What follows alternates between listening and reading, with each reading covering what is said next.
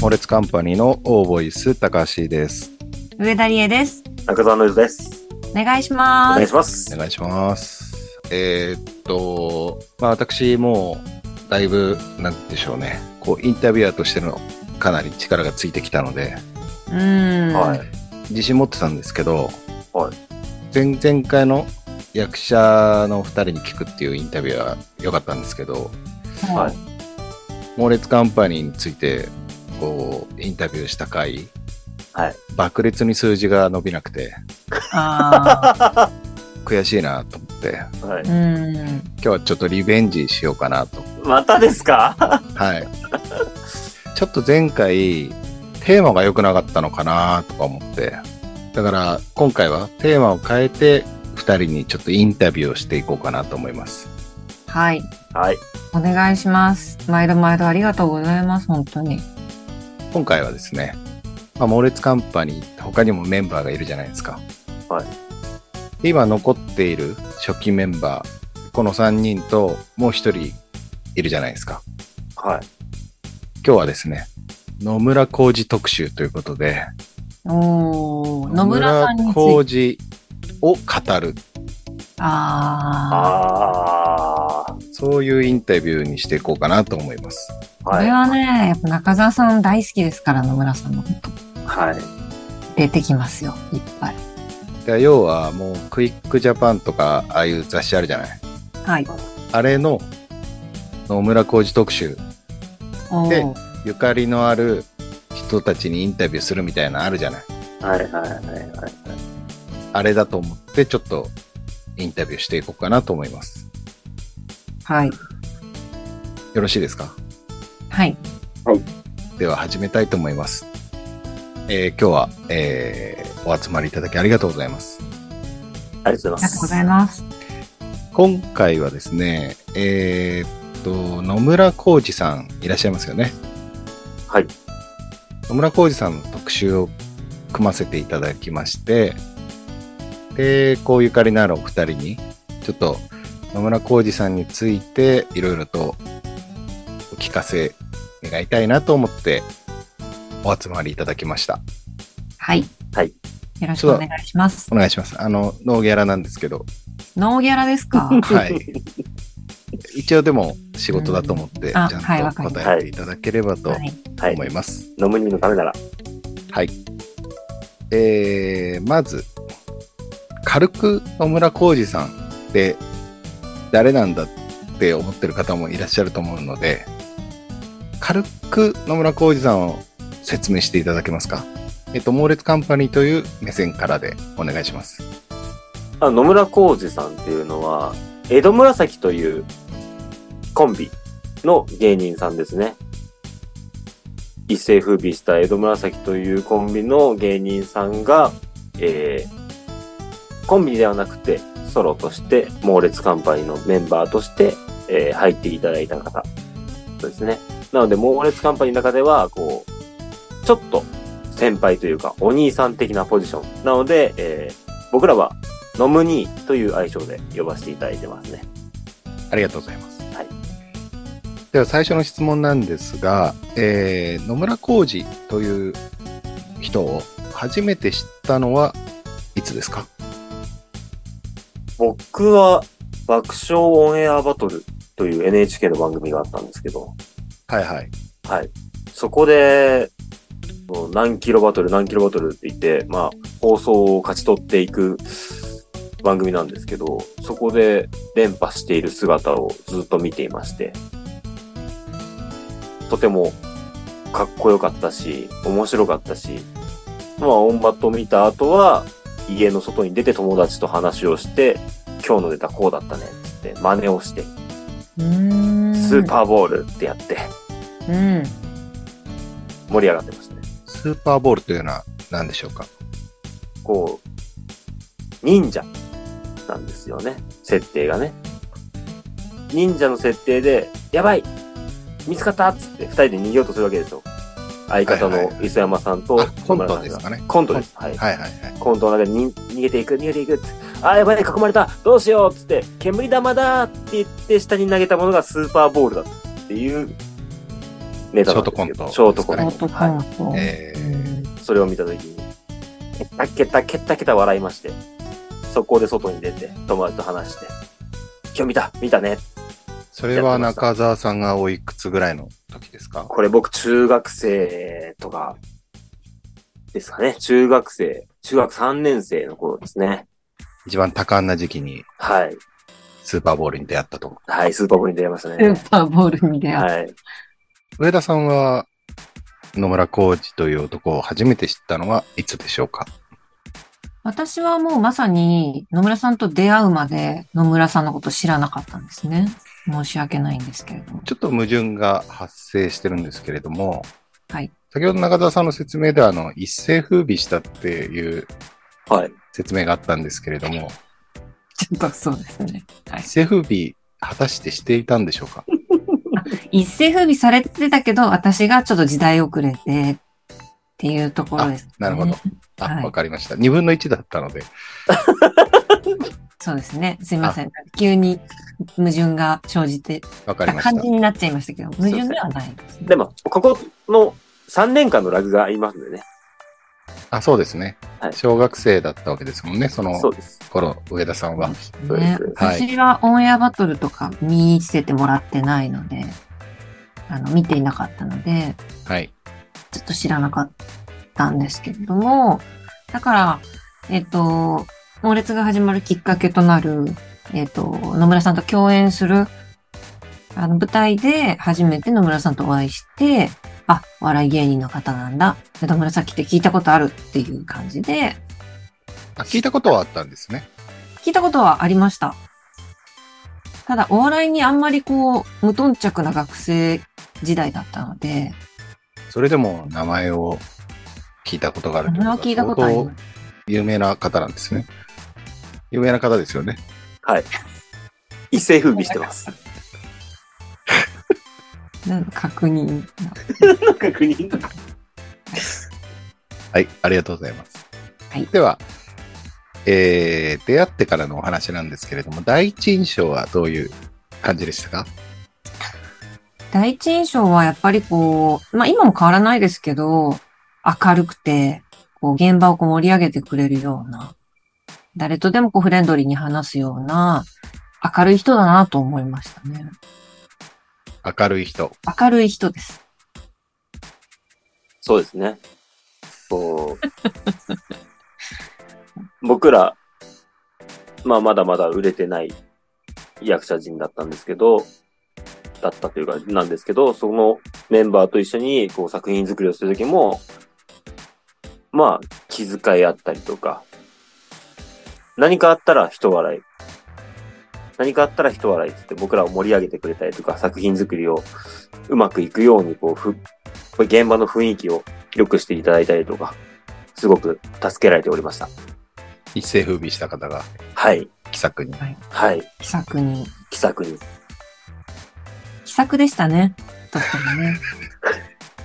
明るくて、明るくて気さく気に。さはいく。すごく好印象ですね、じゃあ。そうですね。はい。好好印印象象です。はうん、嫌う人いないんじゃないかなっていうい。感じでしたね。えーっと、まあ、またその、それもね、一つの魅力だと思うんですけれども、まあすごく魅力の多い方じゃないですか、野村浩二さん。他にもこう野村浩二の魅力をちょっと教えていただきたいなと思いまして、とにかく、話が面白いですよね。飲み会の席でもそうなんですけど、率先してこう話題を提供して、回していただいてっていう。もちろんね、こう、プロの MC の方なんで、それは当たり前のことなんですけど、それをプライベートの飲みの席でもやっていただけるっていうのは、一世風靡した方が、そういう飲みの席でも回してくれると、うん、気さくですね。明るくて。うん。ですね。上田さんは野村浩二の魅力、やっぱり、おしゃれですね。おしゃれ。おしゃれ。うん。あのー服装もそうですし、こう、流行とかにも、こう、敏感に反応しますし、こう、ただこう、ひ広く浅くみたいなところがきっとあると思うんですよね。いわゆるこうう、世間がし知っているものとか、世論っていうか、はい、そうはいい。うものをこう、わっと広く、ただそんなにこう深くは知らないんだろうなっていう思いますけど、 話してる感じ。ただ、あの、広く浅くものを知ってて、すごいなとも思いますし、あとはもうおしゃれ。あの、おしゃれに関しては、まあ、好きなブランドとか、そういうのに関してはこだわってる部分もありますけど、もう単純にこう、洋服とかおしゃれですよね。そうですね。ですね。うんこだわってセットアップのジャージを傾向で着たりして。うんうん。おしゃれで明るくて気さく。はい。はい。それってまあ、こう人間的な魅力じゃないですか。はい。そうですね。で、まあ、お二人は野村浩二さん、まあ、お笑い芸人としての野村浩二さんのある一方、役者としての野村浩二さんはい。というのも、こう、まあ、近くではい感じてると思うんですけれども、その役者としての野村浩二の魅力をちょっと教えていただきたいなと。もうプライベートはすごく分かったので、はい明るくて気さくで、おしゃれで一世風靡したという、はい。そそれ以外の役者としての魅力をちょっと教えていただきたいなと思います。やっぱり花がありますよね。野村さんがステージに立つと。うん。やっぱり目を引きますし、華やかになる。華やかになりますね。うん。これは持って生まれたポテンシャルというか才能というか、これは野村さんにしか出せない花だなと思いますし、出てきて、どんなに強い言葉でツッコミを入れてても、多分野村さんのことを嫌いになるようなお客さんはいないんじゃないかな。少ないんじゃないかなと思うんですよ。これはやっぱし野村さんの、うん、ステージ上での花、魅力なんじゃないかなというふうには思ってますね。うん。上田さんはもう、一緒です。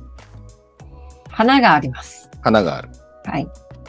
ターン変わりまして、中澤さん。 花がある、花があるで、続いて。なんで終わるわけないですよ ね。あそうです、そうです、そうです。もちろん。んですよ。 2ターン目、中澤さんお願いします。 あ、2ターン目、上田さんからいきますか。そうですね。先に上田さん行きましょう。 2似ターン目、上田さんお願いしまあす。ーずるいですよね。いやもうありますよ。初共演の時は、確か、あの、夫婦役かなんかやられて、そうですね。まあで、こうそれまで、あの、ファンタジーなお話で、えっ、と、敵役みたいな、敵役というか全然関わりのない役だったんですけど、はいラストで実は夫婦だったっていう、夫婦のシーンが、こう、ラストにあるっていう感じだったんですけれども、実は夫婦だったというか、まあ、一人二役をね、あ、そうです上田ね。さんが。野村さんは、でもこう意外と、あのーやっぱり芸人さんをやってたっていうのが大きいのかもしれないですけど、はいこう空気に素直だなとは思いますね。そこはこう共演していて思います。だか例えらばこどういうっちがこう、はい。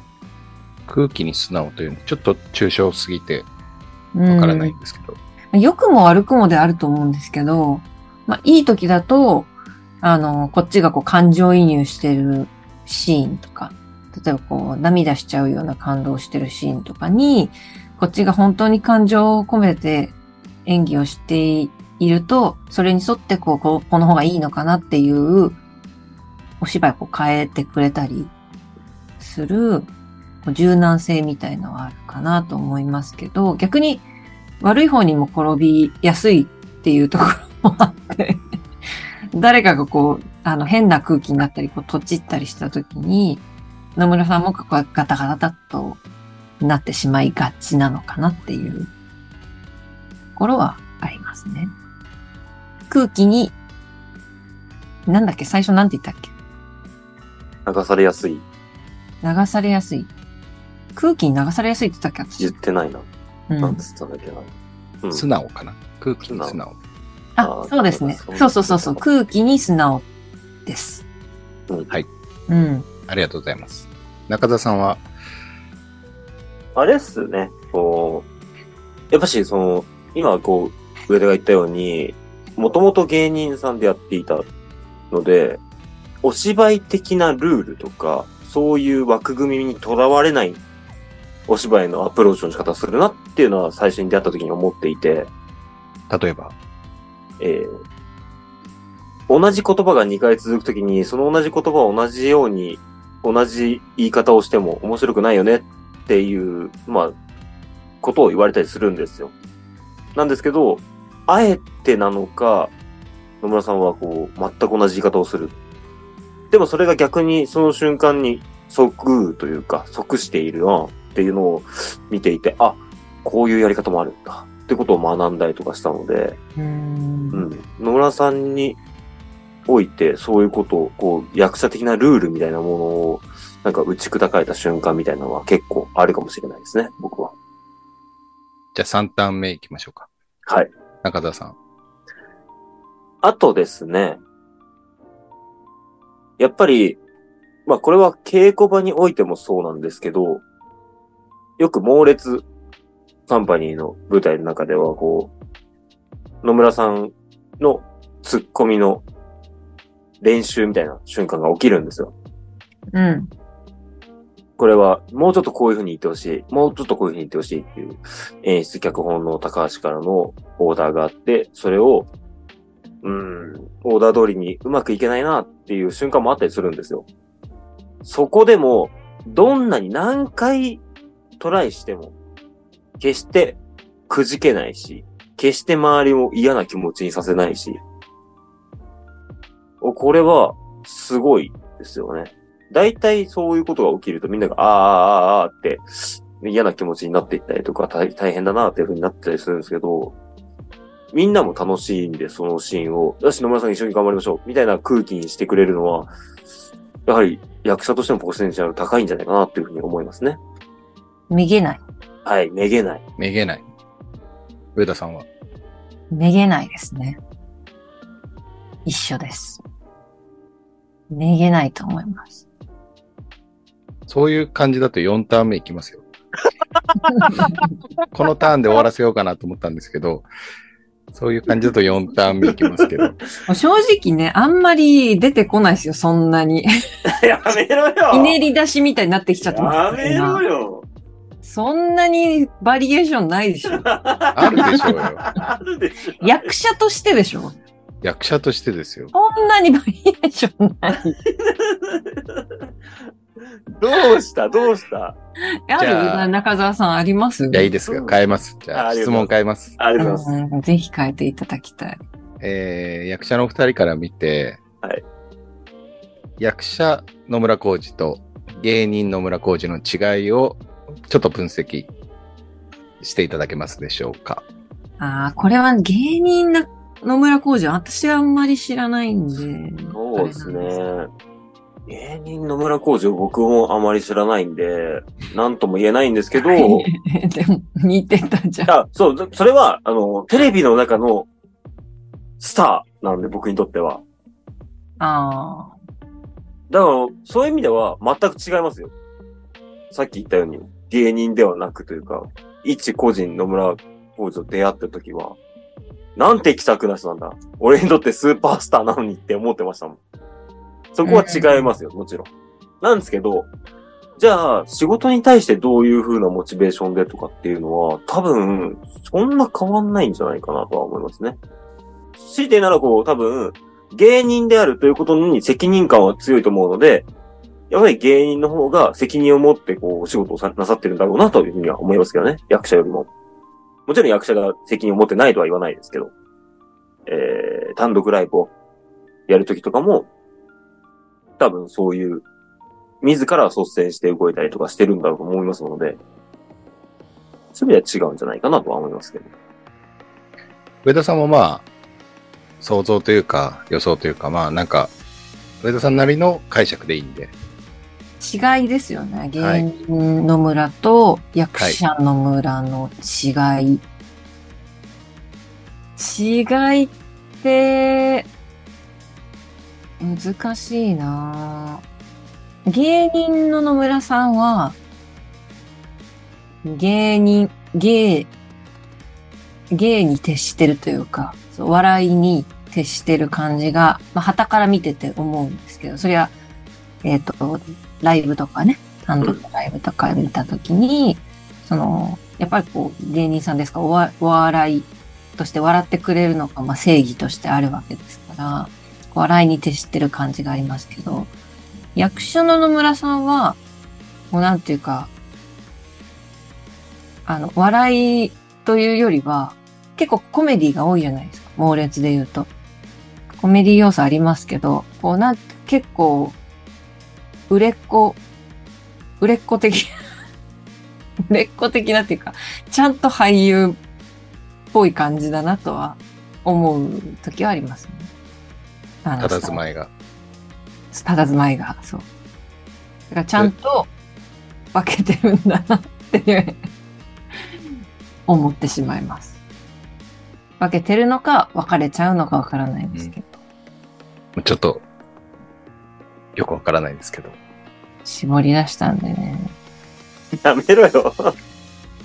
いや、ほら、芸人さんでもお芝居やるときに、あの、ほんほんと芸人さんそのままっていう感じの人いるじゃないですか。うんだけど、ちゃんと俳優っぽいなっていう感じですね。それはいいこと。いいことだと思いますよ。いい、いいとか悪いとかじゃないと思いますけど、そもそも。はい。では、えー野村浩二のちょっと未来について、この先、なっていくと思いますか野村さんがこの先どうなるか。野村さんができることっていう意味では、こう、猛烈ではね、演出していただいたりとかもしているので、お笑いができて、まあ俳優もできて、演出もできて、そしてバラエティの MC もやっていけるっていう、結構オールマイティなので、これからどんどんどんどん他にも多分いろんな肩書きをつけつつ、オールマイティに広がっていくマルチタクタスクな、えータレントになっていくんじゃないかなというふうには思ってはいますけど。 マルチタクス。マルチタスク。 マルチタスク。はい。マルチタレントってことですよね。そうですね。うん。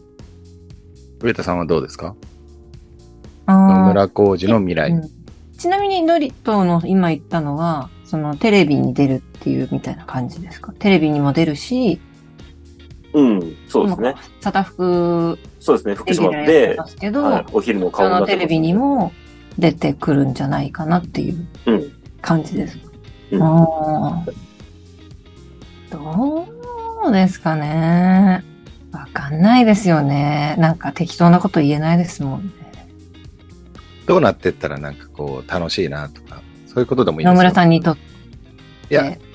お二人の関係でもいいですし。あーどどうなってったら楽しいかな。野村さんがこうなって、私はこうなって、こんな風な仕事を一緒にしたらとか、そういうことでもいいですし。あー私はちょっとマルチは結構難しいんじゃないかなっていうか、はい。思ってて、はいはい。そうですね。どんなのが楽しいかな、野村さん。でもやっぱ表に出たい人だと思うし、表に出て輝く人だとは思うんで、サタフクなのか、えっ、と、出身の茨城なのか、わからないですけど、なんか観光大使みたいな、なって、まあ今もやってますけど、茨ね、城観光大使ですよ下ね。妻の。はい。あ、そうなんだ。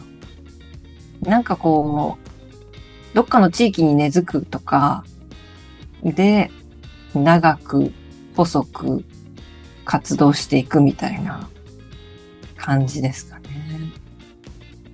マルチは多分向いてないと思うんですよ、野村さん。私はね、ノリとはマルチタレント的にいろいろできるっていう言うけど、まあ、結局こう絞るんじゃないかなと思ってて、その絞った先はやっぱ表に出る仕事で絞るのかなって思ってて、なんかこう野村さんを愛してくれるコミュニティで活躍する、し続けるみたいな感じですかね。でコミュニティっていうのはその、その県なのか、地域なのかわかんないですけど、全国ではないと。全国ではない。 ちょっとし、わかんない。野村さんが目指してたら辛辣になってしまいますけど、なんとなく私がこう思うのは、野村さんってなんか、どうなんですかね。こう、知り合い関係ってそれこそ私とかノリとは知らないくて、おそらくあの、インタビュアーのこう高橋さんの方が知ってるところあると思うんですけど、あんまりこうなんか、わかんないですね。その辺の人の動きが。うん。うん。ただ、聞くのはやっぱ、サタフクの話とか、うんあの、茨城での話とか、そういうのは聞くし、だからやっぱそういう愛されるところで、長くこう、表にで何かこう発信していく立場を取るのが一番いいのじゃないかなっていう気がしてますね。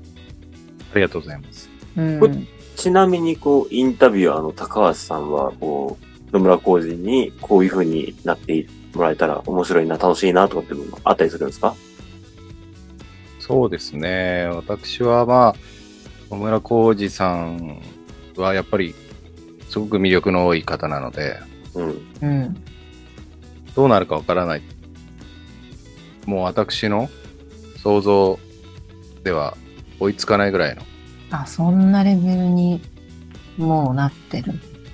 なる可能性があるんじゃないかと思ってますね。どうなるんでしょうね。すごい可能性の幅が広いです ね。無限大何で。か、何か掴んだら、こう、それによって、ただ掴むのが苦手だと思うんで、は何か掴んだらそれに絞ってバッと行くんじゃないかっていう。そうですね。でも何を掴むのかはちょっと楽しみだなとは思いますうーね。ん。あ、そこが無限大だと、可能性が。なるほどね。そうですね。なんかこう、なんかこう、掴むのが得意な人って、なんとなく方向が見えてくるんですけど、野村さんは結構掴むのは、そんな得意じゃないと思うんですよね。差し出されたものを掴むタイプなんで。うーん。本当はもっとこういろいろ手を伸ばしていったらいいのになとは思いますけどね。うん。ね。野村さんの裏裏方でもそういう可能性、掴む可能性あるなっていう感じですか野村さんがこう表に出ないもの。うーん本人がやりたいんであればうーん。なんかあるんじゃないですかね。うんあのーなんかあんまり私が想像つかないだけかもしれない。ずっと表に出てる野村さんしかあんま見てないから。まあ、そうね。そうそうそうそうでもしかしたらね、その差異がある。あってその、そっちに行くっていうこともありえますから、ありえますからね。はい。うん無限大ですから、可能性が。はい。そうですね野。村さんの。野村浩二8ですよね。無限ですか無限ですね。はい。横向きです。横向きの8ですね。野村浩二8です。うん。じゃあ最後に、まあ聞いてないと思いますけれども、野村浩二さんに何かメッセージを一言ずついただけたらと思いますね。えー、これからも我々のいい兄貴分、のムニーとして仲良く接していただければなと思っております。上田さん。野村さん、お久しぶりです。えー、まあね、最近あの、お芝居で共演とかないですし、あのーまあ話すときもこうたん、たわいもない話しかしないですけれども、またこう、共演して、お芝居の話だったり、お笑いの話とかを、ね、あの、ものづくりに対して、関することでね、何かこう、トークできたらいいなと思いますので、あのぜひ、また共演しましょう。これからもよろしくお願いします。はい。インタビューは以上になります。お疲れ様でした。ありがとうございますありがとうございましこれはまたね、ちょっとシリーズ化して、あの、他のメンバーでもやっていこうと思ってるので、た。ああ、いいですね。はい。なんかこう改めて考えてみると、なんか面白いい。なと思って。うんうんうんうん。なので今回は野村浩二編、あうん、野村浩二8あ編れでし。変わったた。あ、ちょっと待って、変わったな。ありがとうございました。ありがとうございました。ありがと うございましたじゃあ今週はね、ここで終わります。お相手は高橋と。上田理恵と、中澤のりとでした。はい、さよさなよら。あならさようならありがとうございましりがとたうご。ざいました。